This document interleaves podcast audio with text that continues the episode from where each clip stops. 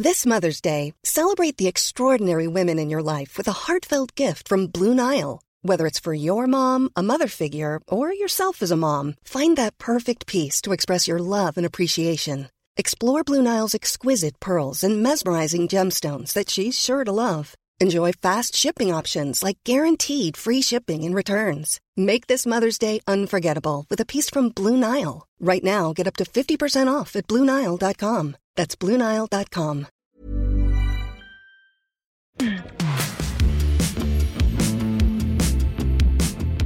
This is The Last Laugh. I'm Matt Wilstein from The Daily Beast. I hope you all had a great Thanksgiving and had a chance to catch up on the new episodes we've been putting out. I've been getting some really positive feedback on our conversations with Whitney Cummings and Mike Birbiglia. So if you've enjoyed those episodes, it would mean a ton to me if you would take just a few seconds to let us know by leaving a rating and review on Apple or Spotify. So those two comedians were first on this podcast during our very first run of episodes back in 2019. But today's guest is someone I have wanted to have on from the beginning, so I'm glad we finally made it happen for this week. It's quite possible you don't know Larry Charles' name, or for that matter, his face, but you most certainly know his work. From starting out as a writer on Seinfeld, to directing the original Borat and Bruno movies with Sacha Baron Cohen, to continuing his close collaboration with Larry David on Curb Your Enthusiasm, and so much more, Larry has been almost like a Forrest Gump figure, helping to create some of the absolute funniest comedy of the past 40 or so years. And his latest film as a director just might be his most audacious yet, which is saying a lot for a man who choreographed the naked fight scene in Borat. I'm talking, of course, about Dicks: The Musical, which is a completely batshit adaptation of a show called Fucking Identical Twins, written by and starring Josh Sharp and Aaron Jackson, that started its life at the Upright Citizens Brigade Theater in New York nearly a decade ago. To round out the cast, Larry helped bring in notable names like SNL's Bowen Yang, Megan Thee Stallion, Megan Mullally, and previous Last Laugh guest Nathan Lane, who, in this clip, introduces both his character and a pair of disgusting puppets called the Sewer Boys that kind of steal the whole movie. I'm gay. What the fuck, Dad? You're gay? Well, I was hoping for a little more enthusiasm, but yes, Craig, I'm gay. Queer as a $3 bill and just as thin. I wake up, drink my coffee, have brunch around 11, walk my beach on Frise, then nap till 7:30. A night out at the symphony, such elegance, what poise. Or maybe I'll just stay at home with my two sewer boys. What? The answer is perfectly clear. It's a gay old life being queer. I'm so sorry, did you say sewer boys? You know my sewer boys. Those things are dangerous. There's nothing dangerous about vacationing in Spain. That is until you've thrown half of your savings down the drain. But money should be spent on things both lovely and refined. The sewer boys drink blood for fun and also read my mind. That should help you get the idea. Or maybe nothing could help you get the idea, but that's the beauty of this truly deranged film. Larry and I talked about why this was the script that got him to return to directing after swearing off Hollywood. He also shared more than ever before about his falling out with Larry David over a documentary project that was scrapped by HBO at the very last minute, plus stories about Sacha Baron Cohen, Kanye West, Bill Maher, and so much more. Here's me with Larry Charles. Larry, I was. It's so great to see you. I was looking back. I realized it's been almost 5 years since we met for coffee in LA for a piece that I wrote about you for the Daily Beast. It doesn't feel like it's been that long, but a lot has happened since, obviously. It was just before we launched this podcast, actually, and I've wanted to have you on since then. So I'm so glad that we're finally getting to do it. Thank you. It's great to talk to you again. I remember when we met that time, you had been saying that you were kind of giving up on directing commercial narrative films. You were promoting a documentary project. Now we're talking on the occasion of Dicks: The Musical. So what changed? Well, I think this proves that.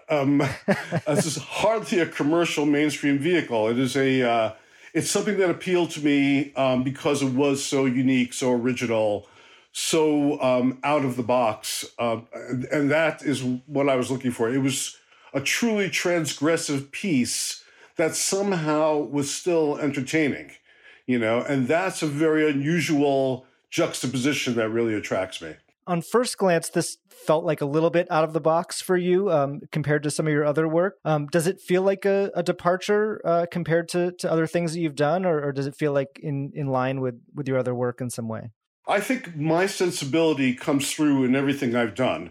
Whether you know, it's kind of somehow coded. Obviously, in a movie like this, it's not autobiographical, but it represents a lot of things I'm interested in experimenting with artistically, cinematically, personally, you know, politically, socially, on all these different levels. I'm looking for things that challenge the status quo, that question reality, that have fun with the form, all those things at once. And Dicks, which was originally called Fucking Identical Twins, yes. was indeed that piece of material that I couldn't turn away from it. I couldn't ignore it. I knew that I was the person that had been anointed to bring this to the promised land, you know? Did the two writers and stars, did they come to you did they pitch you on it, or how did it actually come to you as a project? They had asked through my agent, they had asked for me to read a draft that they had done of the original UCB show that they had done. And I read the draft, and it was the funniest thing I had read in years. I mean, comparable to the first time I read a Seinfeld script before it was a show, or comparable to, you know, seeing the first Borat stuff. You know, that this was as funny and as unique and original and a distinctive voice as anything I had been personally exposed to. So that got me very excited. And then what were those initial conversations with them about sort of what they wanted it to be or what you felt like you could bring to it? The musical element was obviously new for you. Yeah, although I've done this Bob Dylan movie, which had a lot of music. We've done, even with Sacha, we've done musical pieces in some of the movies. They didn't all make it into the movie. Yeah, unfortunately, they're around somewhere, I suppose. But so, yeah, this was a new experience, but it was still, logistically, it was rather simple. You know, it was more a question of budget and schedule. Those were the challenges, really, more than the cinematic challenges I relished. And I was, you know, very, very motivated to solve the cinematic problems of a very low budget, very short scheduled movie. I thought that would be very exhilarating, and it was. And I think that energy exudes on the screen. I think you feel the energy and the spontaneity of the way this movie was made as part of the appeal of the movie itself. Was there a specific scene or sequence or something that was the most challenging for you as a director, or sort of something you hadn't done before? Well, the Sewer Boys were working with puppets.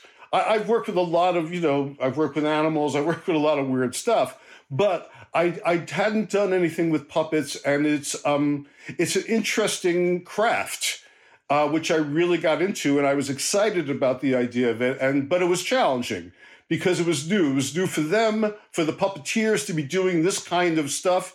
You know, you're usually doing Bob Baker marionette shows, very nice stuff for kids. That's what they mainly do. And here, this was like a very different vibe, but they were great. They were artists as well, the puppeteers. So I enjoyed collaborating with them in the same way that I would with the actors or the writers. And also, let me just say that the first thing that Aaron and Josh and I talked about, I saw the UCB show after I read the script and saw them play all the roles. So the first thing I said is, you two have to be the stars of the movie. There had been discussion about having straight guys play it, or, you know, more celebrity type people play it. And I knew that these two guys had to be the guys to do it. So that was our first conversation, actually. Yeah, having like Matt Damon and Ben Affleck wouldn't have worked quite as well. It would have been a very different movie. Yes, exactly. This is crazy, right? Totally crazy. I mean, what are the odds of working with your long-lost twin? I don't know, 1 in 4, 3 in 4. It's crazy. But wait.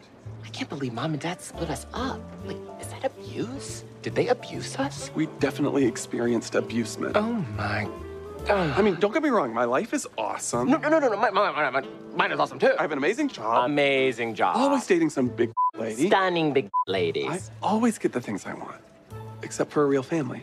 Single parent homes are not real families, that's true. Hmm. What do we do? The Sewer Boys, I think, despite having names like Nathan Lane and Megan Mullally in the film, are kind of, the Sewer Boys have emerged as the breakout stars in some ways. They're getting a lot of attention. There's a great, I don't want to spoil the very end of the movie, but there are some bloopers that we see at the end, including one in which Nathan Lane is chewing up ham and trying to spit it in the mouths of these puppets, and we hear your voice in the background, kind of encouraging him along. So what was it like working with him specifically, and the puppets, because he's described it as perhaps the most humiliating moment of his career, lovingly. But what was it like for you? And I said I was weirdly proud of that. I said to him, you're such a great actor. You're an American treasure. You've been in like The Iceman Cometh. You've been in Angels in America. I just hope your obituary doesn't start with "Fed the Sewer Boys." That would be after that legacy, to have it begin with the Sewer Boys might be a little embarrassing, but. Nathan is an amazingly resourceful actor, and he wants to get things right. He has an exacting standard for himself. And here I was throwing him into the unknown a little bit. There was an uncertainty to it. It wasn't like blocking a stage play. I wanted there to be a looseness and an interaction and a kind of almost a humanity between him and the Sewer Boys that could only be manufactured by letting them play a little bit and like loosening up the strings on both of them, the puppets and Nathan, And so slowly over the course of the hours that we worked on it, he eventually, he devotes himself, he dedicates himself, and he wants to get it right. Even the spitting, he's questioning. He's like, "Are you sure you want me to do this?" But I've had lots of actors say to me, "Are you sure you want me to do this?" And my answer is always yes. I wouldn't ask you if I didn't want you to do it. I remember Azamat, in Borat, when we were doing the naked fight, he was like, "Do you really, you really want me to be naked?" It's like, yes, you have to be naked. So these are things that you have to sort of talk actors into. But they are so beautiful about it that they take the leap with you because they trust you, and you don't want to betray that trust. That's an important relationship in the movie between the actor and the director. There's definitely, that's one place where the through line of your career, from the naked fight to some of the outrageous things in this movie, that naked fight scene, I have to tell you, comes up more than anything else when I ask comedians and other people, about the things that have made them laugh the hardest in their life, or things on screen that they loved. And I know that's true for me as well. Like I still remember, how hard I laughed in the theater the first time I saw that. But yeah, so you're pushing these actors. And I think the fact that you have Nathan Lane and Megan Mullally in the movie really helps as well, kind of ground it, because their performances are so ridiculous, but they're such great actors, as you said. Is Megan Mullally someone, she was on Seinfeld, right? Had you met her back then, and have you known her for that long? It's funny, when we met on the set during rehearsal, she said, "We met before." And I said, "Really?" And she said, "Yeah, I was on Seinfeld." And I then remembered that she had a relatively small role in one episode. It was the Double Dip episode, which was written by Peter Melman. And she was great. And she said to me, "You were very nice to me." And I was like, whoo, because that could have gone... That could have gone really badly. Yeah, you were really mean to me on the set. I'll never forget it, But no, I happened to be nice that day, thank God. And she was predetermined to like me, which was good.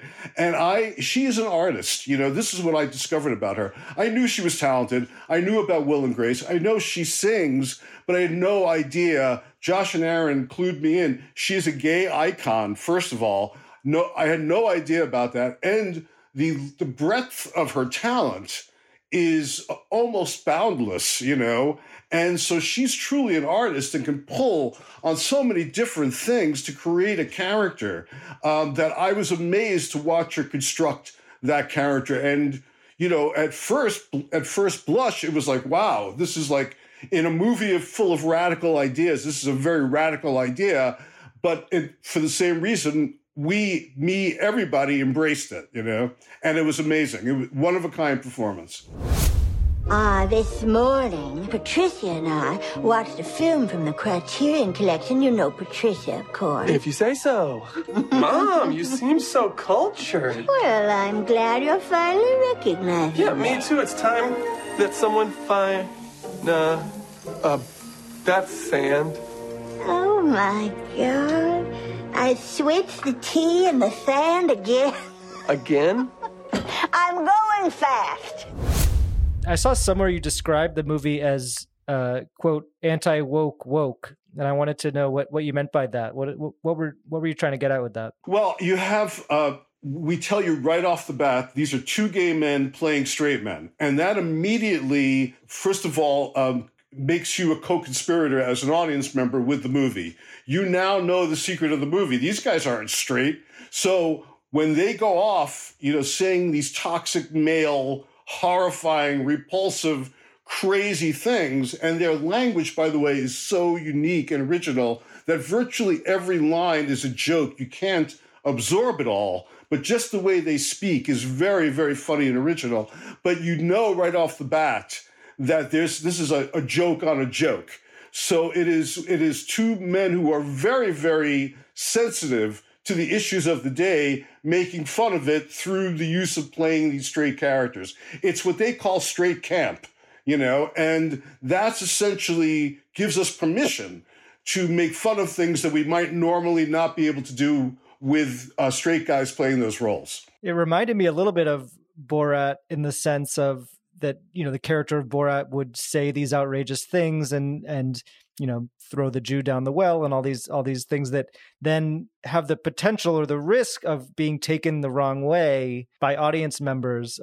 Is there any concern about that this time? Are you worried that people might take away the wrong message from this movie? I don't like to control the audience, you know. I feel like take away whatever message you want. You know, here's the work. You know, there's nobody standing in front of a painting at the museum going, this is what I want you to think about this painting, you know. You're supposed to, you know, be exposed to it and come up with your own thoughts about it. And I think all those thoughts can be valid and legitimate.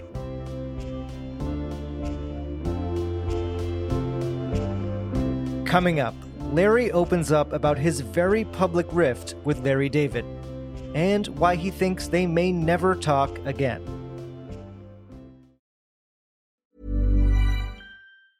Mom deserves the best, and there's no better place to shop for Mother's Day than Whole Foods Market. They're your destination for unbeatable savings, from premium gifts to show-stopping flowers and irresistible desserts. Start by saving 33% with Prime on all body care and candles. Then get a 15-stem bunch of tulips for just $9.99 each with Prime. Round out Mom's menu with festive rosé, irresistible berry chantilly cake, and more special treats. Come celebrate Mother's Day at Whole Foods Market. A lot can happen in the next 3 years. Like a chatbot may be your new best friend. But what won't change? Needing health insurance. UnitedHealthcare Tri-Term Medical Plans are available for these changing times. Underwritten by Golden Rule Insurance Company, they offer budget-friendly, flexible coverage for people who are in between jobs or missed open enrollment. The plans last nearly 3 years in some states, with access to a nationwide network of doctors and hospitals. So for whatever tomorrow brings, UnitedHealthcare Tri-Term Medical Plans may be for you. Learn more at uh1.com.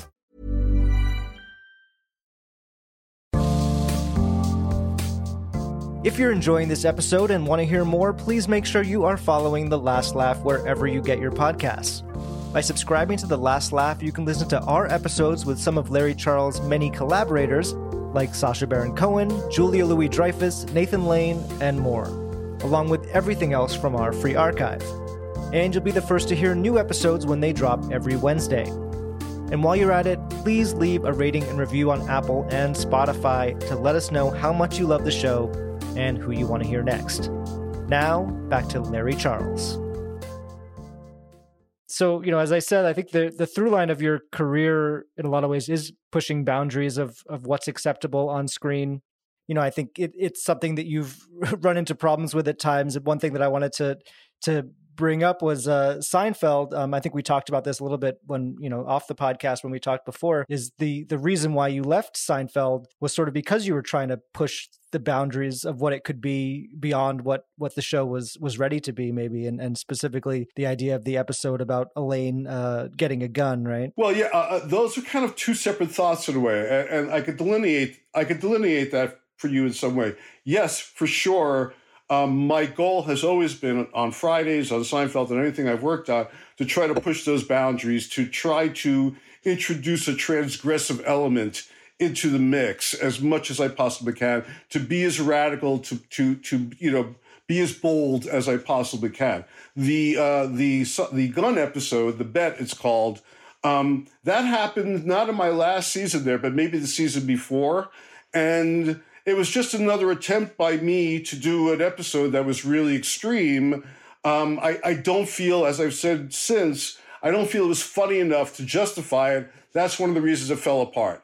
And I couldn't, like Larry had done so skillfully so many times, I couldn't make an idea like that, a premise like that, funny and light enough. It still was grim, you know, on some level.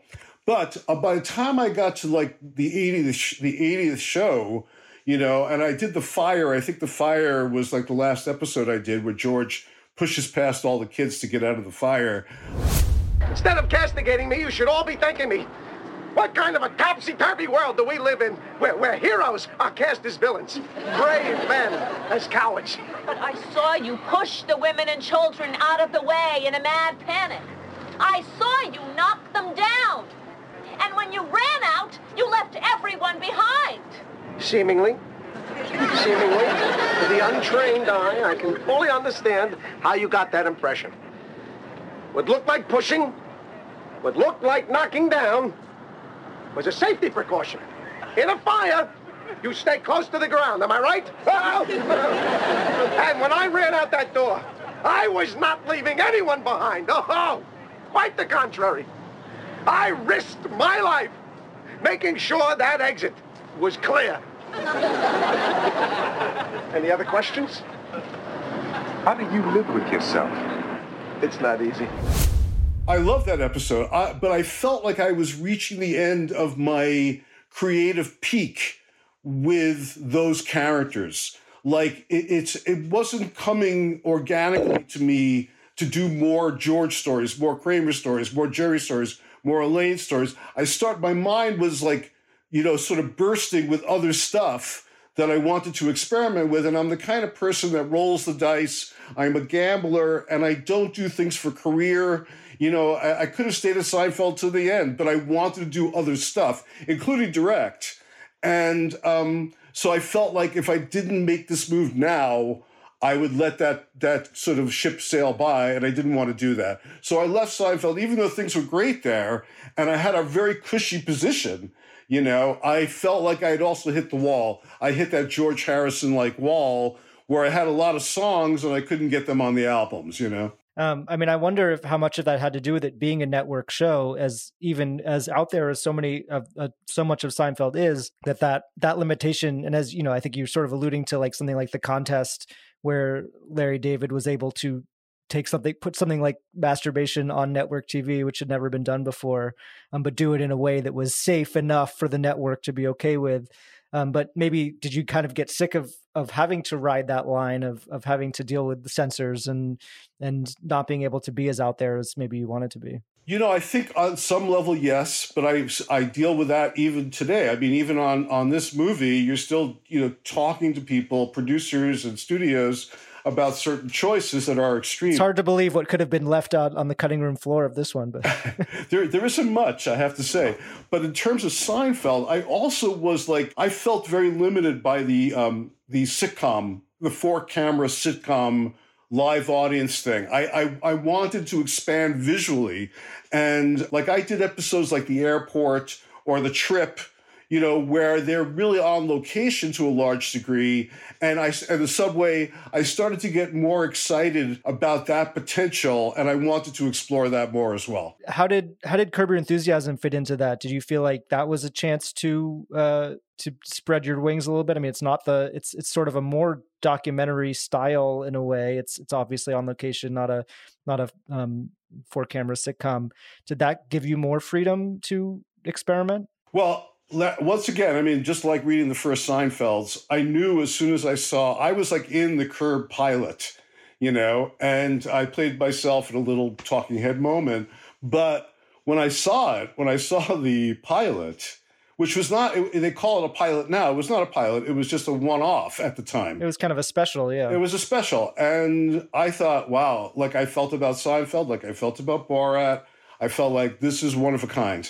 There's nothing like this. And, you know, Larry David is, you know, the reigning, probably the most impactful television thinker, you know, of the 20th century, really. When you know, I compare his work to any dramatic writer's work, The Sopranos, anything else, which I love, but he's right up there in that pantheon, you know. And to come up with Seinfeld and then come up with Curb, you know, that's a major second act that a lot of people do not achieve. So it's very impressive. And that's how I felt about Curb when I saw it. I was like, wow, this is the next level, you know. But I didn't think anything about it except that. I thought, oh, that'll be a cool show. Good for him. And then he said to me, you should direct one of these. And that was the life changer. I was like, okay.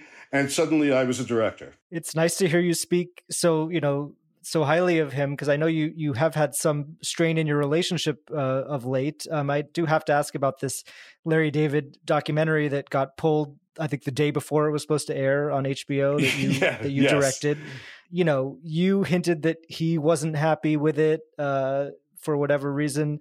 Is there more to the story there? I mean, what happened, and how did you react when you found out that this thing that you'd been working on for, I imagine, quite a while just kind of disappeared overnight? Well, you know, I think people, and I think this about all my work, I don't do it if I don't think this, but I think people would love this documentary. And I think they would see... I was looking forward to it. Yeah, they would see a part of Larry that is a part that I know personally for like over 40 years, you know. And we had a very intimate conversation. It was 2 sessions. It was like, you know, 8 hours of talking, you know, and... there's all the clips and connecting his ideas to his work, and all that stuff was done, and it was really done well, I thought, and in a fun way, and it was exciting to watch, you know, and even to make. It was really exciting. His issues were, I don't think, were really about the content. I think he was extremely pleased with the content. I think he had other issues that I could not resolve, and. I think rather than him feeling comfortable saying to me, I am uncomfortable with this, he let it sort of, in typical Larry David kind of Curb fashion, he let it sort of drag on until it was almost too late, and then had to, you know, make a radical move to do something about it. And, you know, I was actually shooting Dicks: The Musical at the moment when he called me. And so, you know, I had to go back to directing the movie. And, you know, I also feel like it's there. If people find it someday, they'll get a chance to see it. They'll see it's a really illuminating documentary about Larry David like nobody else is going to make. You know, I'm sure there's going to be a much more mainstream version of a documentary with the usual talking head interviews. This is just me and him, you know, and his work, you know, and covering stuff that nobody even knows about because I was with him through all of these different major paradigm shifts in his life, you know. So hopefully one day it'll come out. It's not that our relationship is strained. I was really disappointed, and we just haven't really talked, and we may never talk, and that's what happens also. You know, in show business, you work with people. That's terrible, though, yeah. I mean, you've known him for 40 years. I think You've talked about him as sort of like the most important person in your adult life, I think is what you told me when we spoke last time. So, yeah, I mean... None of that changes. None of that changes. That's all still very true. But I will say that I think for both he and I, and you're quite a bit younger than me, and I'm younger than him, you're going to have friends who you know for 40 years who you stop talking to for one reason or another. Not necessarily good reasons, sometimes great reasons, but it does happen. You know, people fall by each other's wayside. It's a sad reality of getting old. So you start to have to adjust to the idea of loss. You know, loss becomes a big part of life if you're lucky enough to be around to experience it.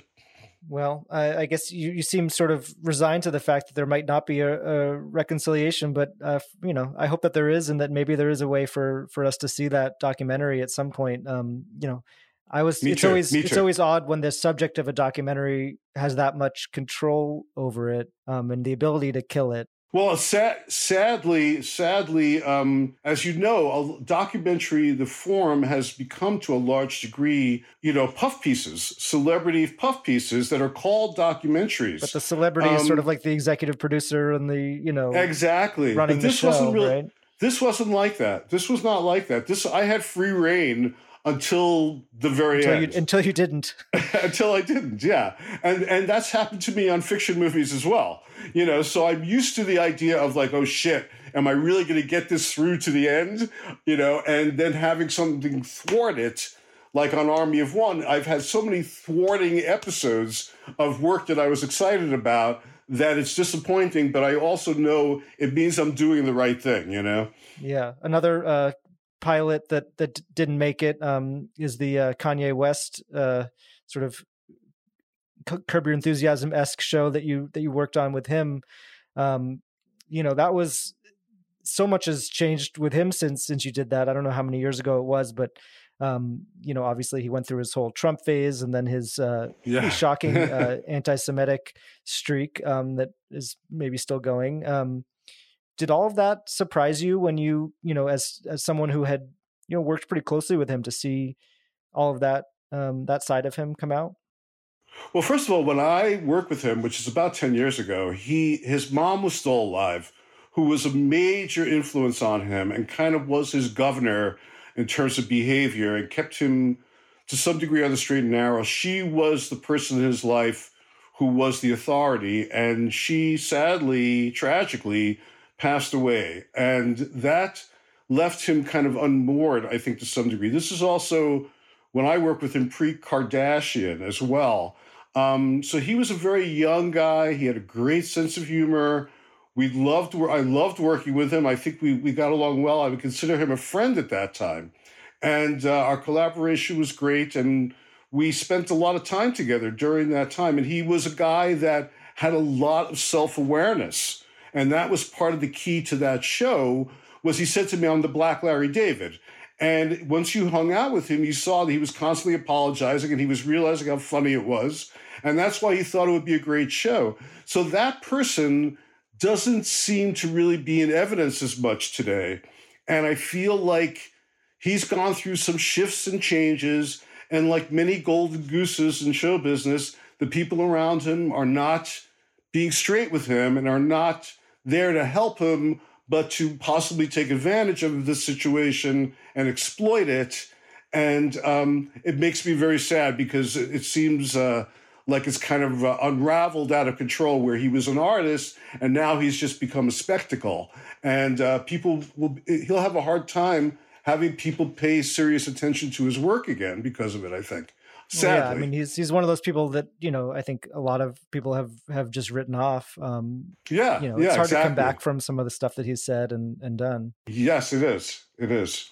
Yeah, he comes off to like a kook now, or like someone with you know, mental health issues, rather than a young, brilliant artist who's really forging new ground. So, yeah, it's a tragedy, definitely a tragedy in my mind. Although for him, I don't know how he feels about it at all. He may be totally cool with it. The other person that you worked with on a project that I wanted to ask about is Bill Maher. He's taken a sort of turn as well in a different direction. You know, I saw you. You talked a little bit about this somewhere else, that he approached you about doing a religious sequel where the religion is wokeism. Is that accurate? Yeah, that's true. That is true. We did talk about that. And, you know, my feeling about it at the time and my feeling about it subsequently is that I don't feel wokeism is a religion in the same way that religion is. You know, religion is a pervasive force in humanity, and therefore an institution that was worthy of being examined satirically. wokeism is being satirized every day on The Daily Show, on Colbert, on Fallon, on Seth Meyers, on Kimmel. You know, it is a daily thing to make fun of wokeism on all sides of the issue. You know, every podcast, every comedy podcast is basically dealing with it. So what's the new thing to say about it? There is nothing really new about it, and it is very much a reflection of this time in America. You know, it's wokeism is not an issue in Palestine right now. Wokeism is not an issue in the Congo right now, you know? And so, but religion still is. And that's a big difference to me. Elevating wokeism to the level of religion as a problem is problematic. Yes, I think so. I don't think it has the kind of it's not big enough. It's not big enough to encompass all the different ideas that religion does, you know? Yeah, but Bill Maher obviously thinks it is big enough because it's sort of his main thing now. Well, in my encounters with him, I don't see that public persona as much. I see a much more reasonable, thoughtful, open-minded person. So that's a kind of a dichotomy that I haven't reconciled. So, now you've been doing so much documentary stuff. Now you've done this movie, Dicks the Musical. Where do you want to go next? What's your next thing that's exciting you? Well, naturally, I wrote a book. Oh, yes, of course. So I wrote a book, and I guess it'll be, I don't know when it's coming out. So for Simon & Schuster, it's called Life is But a Joke, to quote the Bob Dylan song. And it's a pretty extensive, comprehensive memoir of my strange journey from Trump Village to talking to you today.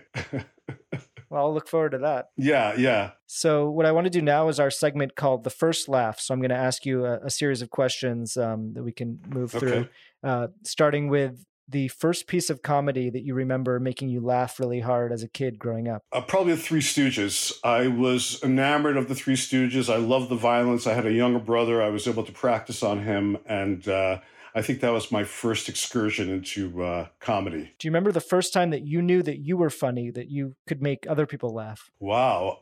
My dad was the comedian in my family. So I was not the funny one. I was the guy watching going, oh, okay, I see how this works. So I didn't think of myself as really funny ever I always felt there were people that were funnier than me, you know? But in my mind, I knew that I had funny ideas. So I never felt the compulsion to be the funniest person in the room. In my neighborhood growing up, there were hysterical guys, hilarious guys who had nothing to do with comedy at all. They were just crazy characters. And so I just spent most of my young life witnessing, absorbing, assimilating that stuff. I believe you started selling jokes to other comedians before you ever sort of tried to tell jokes on stage. Do you remember the first joke that you sold that someone bought or performed or that worked well that you remember thinking like, oh, I might have something here? I used to stand in front of the Comedy Store with a yellow page of handwritten jokes. This is pre-computer, and I didn't have a typewriter even. And when I'd see a comedian I recognized, I would stop them and go, hey, you want to buy a joke? Like I was a drug dealer. And Jay Leno was the first person to look at a joke and go, hey, that's a pretty funny joke. If I get a laugh on stage, I'll give you $10. And at the Comedy Store, you could watch through a window if you're outside, a comedian on stage. I saw him do the joke. That's right. I saw him get the laugh and he gave me the $10. So those were those early. The joke was... Delta, the airline run by professionals. What do they have the other ones? Amateurs? It was something like that, Some pretty lame joke that he made much funnier than it really was. Do you remember the first time you met one of your comedy heroes, someone who you just really looked up to in the comedy world and what it was like to meet them for the first time? When I was a teenager, I was supposed to be looking for work during the summer, and instead I ditched that and went to play basketball with my friends in Brooklyn at Trump Village. And while I was doing that, I had my sports jacket, draped over the bench and, all that kind of stuff. And because I was supposed to go into the city and, fill out, applications. My father suddenly showed up and he'd never done that before. And he was like, get in the car. And I got in the car and he didn't say a word to me. And I was like, oh, man, I can't believe I got busted. I'm in such trouble. And he drove me into Coney Island where Woody Allen was filming Annie Hall. And He just wanted me to watch Woody Allen making a movie. And so we stood there together at the Cyclone where he was shooting and watched Woody Allen making a movie. And I remember, you know, it was kind of a life-changing event, actually, and for my father and myself and for my future vision of myself, to be that close to Woody Allen, who I've never met still to this day, but to see him working at his height at that time on Annie Hall, that was a very seminal moment for me. I often ask actors and comedians about auditions, and I'm always curious about it from the director's side. Do you have an audition story that really stands out in your memory of something that, you know, someone who really surprised you or went really well, or something that went poorly, or anything from any of your projects, an audition story? Well, you know, there are people like Wayne Knight or J.B. Smoove who came in cold for their parts and just blew our minds and became household names after that day that they auditioned. So I remember those auditions very well. I remember weird auditions too, like on The Dictator, F. Murray Abraham came in to read for the part that eventually Ben Kingsley played, of the uncle, the evil uncle. And while he was auditioning with Sasha, I was sitting with Alec Berg, who was a writer-producer on the movie and does Barry now. We were sitting there watching the audition, and they were doing well. It was going okay. And suddenly, and I don't know how it happened, there was a pair of underwear on the floor. And Alec and I looked at each other like, what's going on? Look, there's underwear on the floor. How did that happen? What's going on? And when the audition was over, we said, where did this underwear come from? And F. Murray Abraham picked it up and said, oh, sorry. And he put it back in his pocket. And we said, thank you very much, and he left. But in some ways, I think he didn't get the job because we didn't understand, because he was great in the audition, but we couldn't understand why he had the underwear in his pocket, and it was so perplexing that it was like it was a stumbling block to being okay with him playing the part, you know? We all thought, Sasha too. All three of us were like, what was with the underwear? Why is he carrying underwear in his pocket? And we never got really a sufficient answer. Maybe he did. Maybe he dropped it on purpose. Like he thought maybe it would help him. You'd remember, you know, the underwear. We speculated on a lot of different scenarios, and that was one of them, you know? But I don't know if any of them are actually true or not, you know? And I don't know if it's something, is that a thing he does? You know, they used to say Jerry Lewis used to come in with a briefcase that had a tape recorder in it. And then when he would be an asshole in the meeting, he would leave, but leave the tape recorder so he could hear all the people talking about him. And then he'd come back and get the tape recorder and have the tape. You know, I don't know if this is F. Murray Abraham's version of that. I leave my underwear and see what happens, you know? Finally, is there a story or memory from your career that makes you laugh now, but really was not funny when it happened? Oh, wow. Well, you know, the one that pops, I mean, there's a lot of those, actually. The one that pops into my head was when we were shooting Borat, and Sasha, you know, Sasha was putting himself in danger all the time. And I was the director, and I really was, when I look back on it, I go, you know, sometimes I was a little irresponsible. I mean, he could have, you know, he was always on the brink of being killed. I mean, there was a lot in Borat and Bruno where he was there were guns, there were like a lot of, there were bears. And in one night, it was a meaningless scene, really. But we had the idea of Borat sleeping with the bear, you know, in the van because they had no place to go. And so he and the bear sleep together in the van. And we shot that scene. It was a very simple scene to shoot, except it had the bear in it, you know. Yeah, except that. It's just them laying together and sleeping. You know, there wasn't anything really tricky like there wasn't so many of the other scenes. And at some point, as I was shooting it, I was thinking, oh my God, like what if the bear just casually reaches over with his claw and fucking castrates Sasha, you know? I mean, what is stopping this bear from doing that, you know? And I realized, oh my God, how would I ever explain that to his family, to the studio? You know, it's like, so at the time, I became like sort of, oh my God, I can't believe I'm letting this happen. But I need the scene. But now I look back and I realize that, you know, he lived, he survived. It was Borat. It worked out okay. And so all that stuff is very humorous to me now. That's a pretty great example of, yeah. Almost dying and not usually produces a funny story later on, a funny anecdote for later. Yeah. Yeah. I was just going to say, it's a pretty great example of doing anything for the joke. That's right. Exactly. I've done a few of those things with the bear. There were a lot of challenges with the bear. Yes, we were not as careful as we could have been. Well, Larry, thank you so much for doing this. It's been so great talking to you again. And I love everything that you do. And I can't wait to see what you do next. Matt. And I'm looking forward to the book as well. It was great to talk to you. And we'll talk again, I'm sure. Well, that was so much fun, and I am going to hold Larry Charles to his word and get him back on this podcast when he releases his memoir next year. Dicks the Musical is available now to watch at home on demand, and we'll put a link to rent or buy it in the description for this episode. If you want to support The Last Laugh, please help us out by leaving a rating and review on Apple and Spotify. We want as many people to hear this show as possible, and you can help by spreading the word and sharing it with your friends. You can find me on Threads at Matt Wilstein and at thedailybeast.com. And if you're not already, please follow at Last Laugh Pod on Instagram and Threads, where you can see photos and videos from all of our episodes and see who is coming up next week on the show. The Last Laugh is distributed by Acast for The Daily Beast, with audio production by Jesse Cannon. Our theme music is by Claude, who you can find on Instagram at claude.mp3. You can find this show every week on Apple Podcasts, Spotify, or wherever you listen to podcasts. And as always, you can find show notes and highlights from each episode on thedailybeast.com. See you next week.